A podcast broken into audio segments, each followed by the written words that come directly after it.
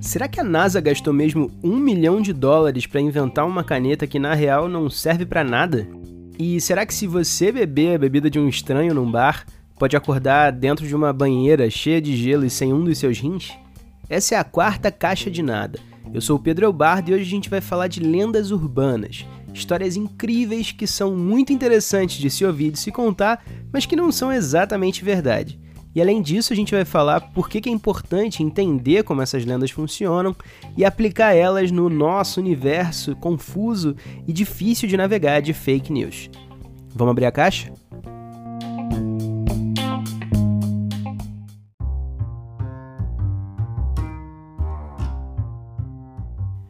Uma das histórias mais clássicas da corrida espacial da década de 60 não tem nada a ver com foguetes e sim com blocos de notas é a controversa história da caneta antigravidade. Reza a lenda que durante o desenvolvimento do programa espacial, a NASA gastou mais de um milhão de dólares para inventar uma caneta capaz de escrever no espaço. Sim, porque canetas esferográficas, como a que você provavelmente tem na sua casa, dependem de gravidade para funcionar.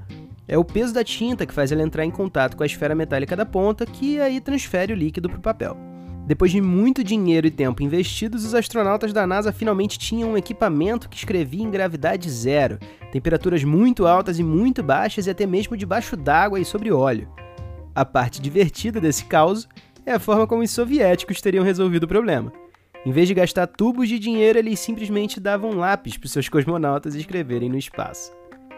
Essa história sobre pragmatismo e excesso de inovação é conhecida por muita gente e apesar de divertida, é hora de saber que ela não é exatamente verdade.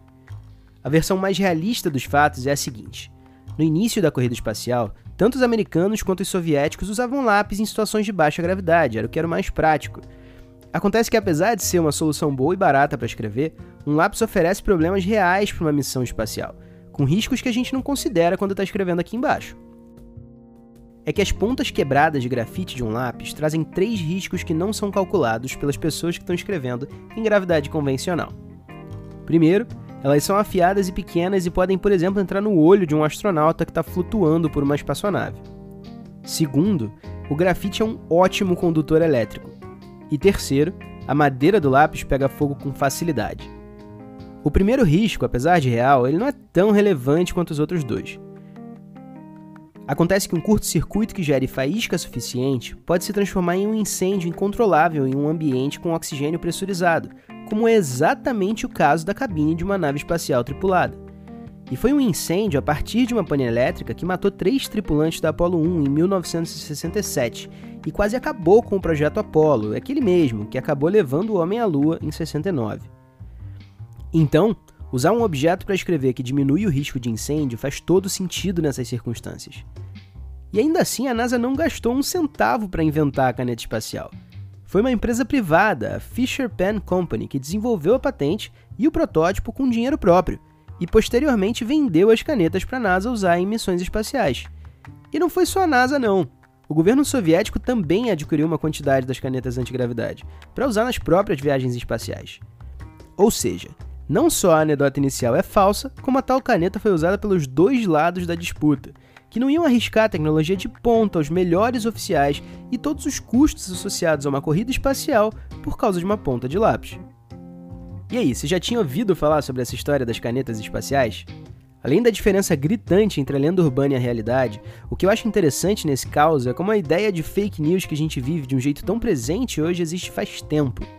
A versão falsa da história é tão enxuta, tão bem escrita, e cria esses personagens dos americanos perdulários versus os soviéticos práticos e diretos, que fica difícil não acreditar nela. É quase como se a gente quisesse acreditar. E como alguns dos pontos da história tangenciam a realidade, a narrativa falsa fica ainda mais crível. É exatamente a base de um bom projeto de fake news.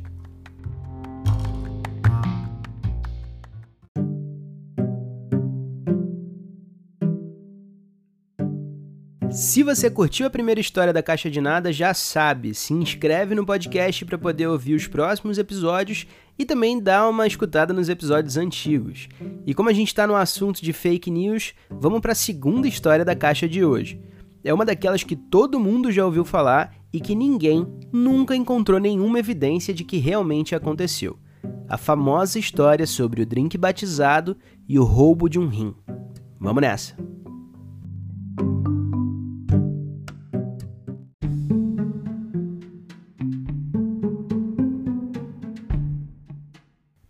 Essa velha lenda urbana é contada assim.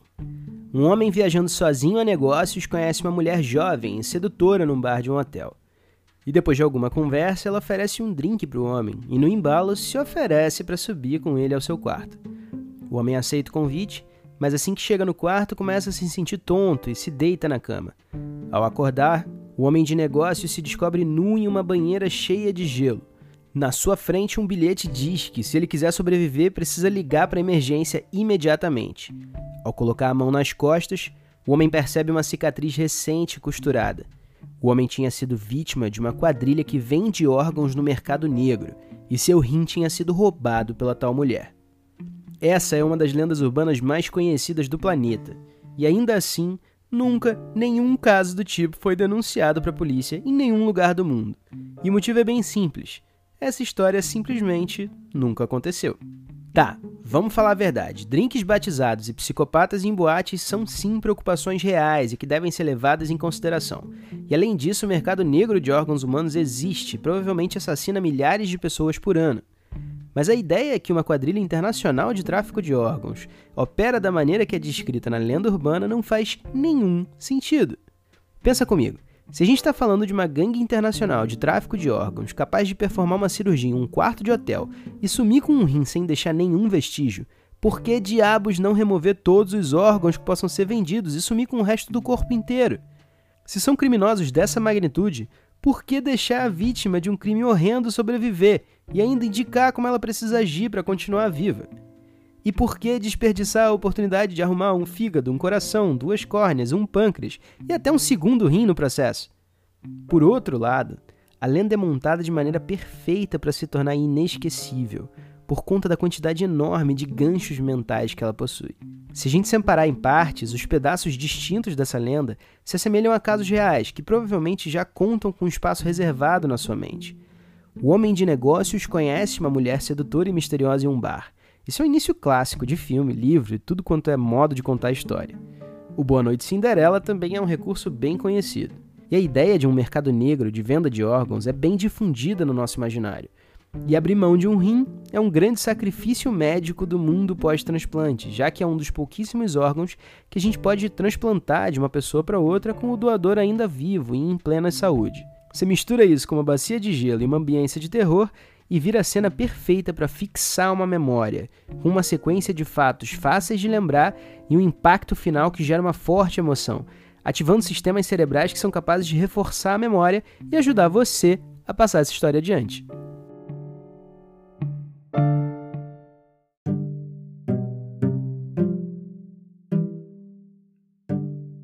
Que eu acho mais interessante nessa e em outras lendas urbanas é como existe uma espécie de template comum entre elas, e que é bastante usado nas nossas queridas fake news. Esses elementos são muito discutidos em um livro que se chama Ideias que Colam, dos irmãos Chip e Dan Heath, que eu recomendo para qualquer pessoa que trabalhe com storytelling. Mas basicamente a estrutura das duas histórias é recheada de ganchos mentais e gatilhos emocionais. Os ganchos mentais são pontos de aderência, são o sistema que a história usa para se agarrar no seu cérebro. Para isso, é importante que ela se pareça com outras narrativas, fatos e até expectativas que você já tem sobre um certo assunto. Na história da NASA, por exemplo, a ideia de um time de cientistas americanos que é ao mesmo tempo extremamente capaz de grandes feitos tecnológicos, mas míope sobre a natureza de um problema, tem tudo a ver com a nossa visão da América.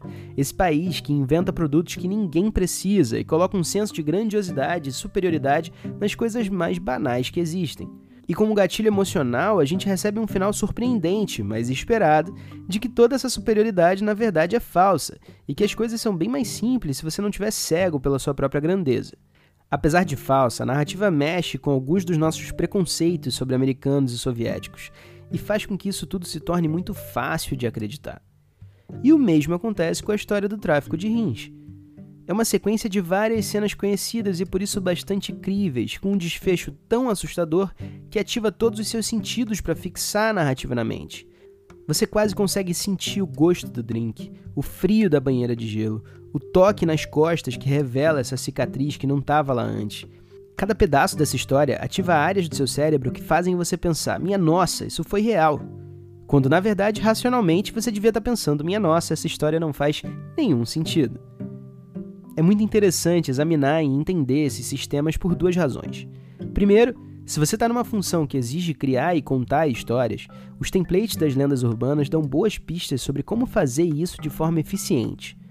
Pensa nos livros, nas séries, nos filmes e em outros produtos narrativos que impactaram você. Quais foram as engrenagens que cativaram o seu cérebro o suficiente para você passar essa história adiante? E quando você foi contar a história para seus amigos, como é que você contou?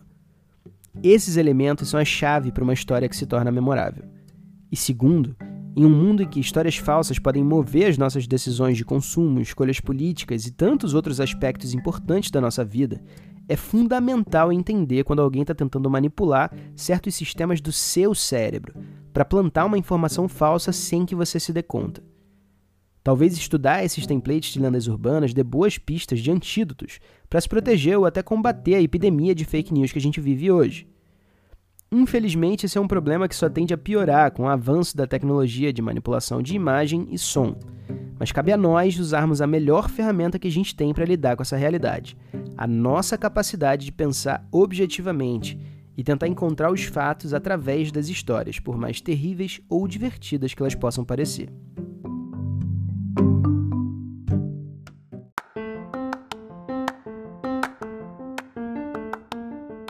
E agora a gente está chegando ao final da quarta caixa de nada.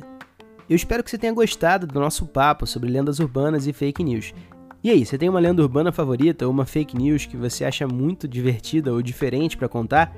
Me manda sua história pelo Instagram pedro.elbardo ou por qualquer meio que você tenha para entrar em contato comigo. Ah, e a caixa de hoje vai terminar com uma história bônus que se conecta com uma segunda caixa sobre a nossa percepção de sucesso. Na caixa de nada número 2, eu perguntei qual era a definição de sucesso que vocês levavam para a vida. E uma ouvinte e amiga, Juliana França, mandou para mim uma resposta muito legal que tem a ver com sucesso e com um certo erro que existe nas cartas de tarô. Você vai ouvir essa história agora como item surpresa da nossa caixa de hoje. Eu sou Pedro Albardo e eu vou ficando por aqui. Eu espero você para a gente abrir mais uma caixa na semana que vem sobre um assunto completamente aleatório que eu ainda não sei qual é. Até lá!